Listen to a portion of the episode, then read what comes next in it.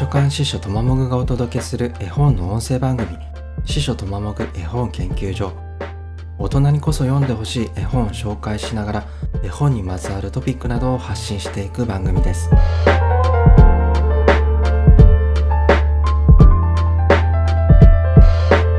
今回ご紹介する絵本は北谷よし子さんの夜のお誕生会へです。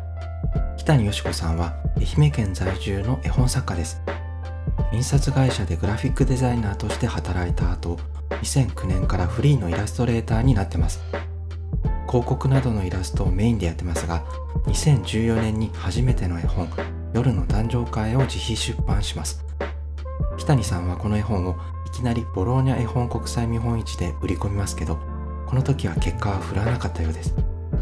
その後虹の絵本屋という絵本専門書店で取り扱ってもらうことになって順調に絵本が売れていくんですが2018年には版元も虹の絵本屋さんになって全国の書店で流通するようになります。それから同じ2018年に夜のお誕生会へのスピンオフ的な絵本としてあたんちゃん帽子ケーキ屋さん。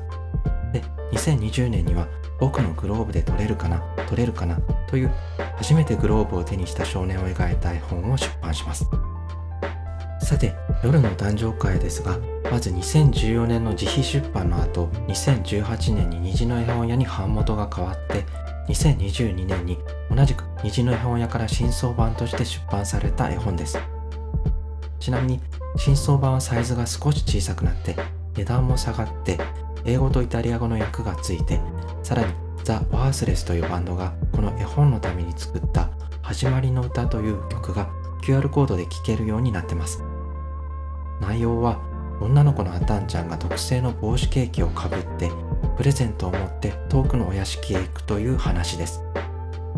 そのお屋敷にはたくさんの魂が住んでいてその夜はみんなの誕生会なんですけどあたんちゃんが用意したプレゼントというのがいろんな種類の美味しそうな帽子ケーキだったという展開です。古いフィルムの映像みたいでもあるし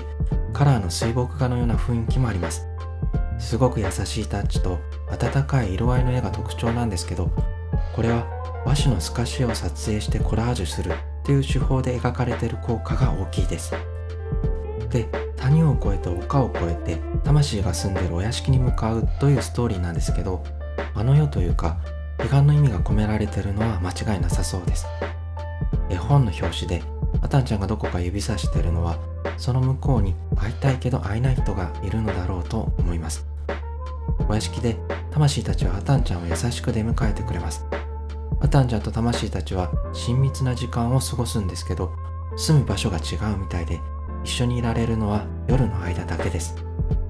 お別れの時に一人の魂があたんちゃんのほっぺにキスするんですがこの魂はお母さんとか生前はあたんちゃんとかなり親しかった相手じゃないかと思います。というのもあたんちゃんはもう働いてるし家には両親の気配もなくて犬のモモと2人暮らししてるみたいだからです。それからタイトルにもあるようにお屋敷に行く目的はお誕生会です。魂の誕生日というのは多分生身の人間だった時に死んでしまった日がその魂の誕生日です。大事な人の命日にあたんちゃんは得意の帽子ケーキを作ってお屋敷のお誕生会に出かけるということなんだと思います。生きてる人と死んでる人が会えるギリギリの場所が川の向こうにあるお屋敷なんですけど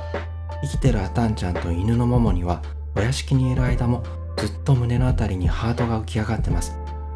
生きてるというのはハートを持つことという意味なのか最後あたんちゃんのお店にやってくるおばあちゃんや猫にもハートが浮いてます。それか生死とは全然関係なくてその時どこかの誰かを愛してるという印なのかもとも思いました。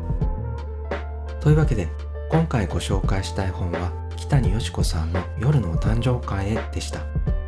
次回も大人にこそおすすめしたい本や絵本にまつわるトピックなどをご紹介したいと思います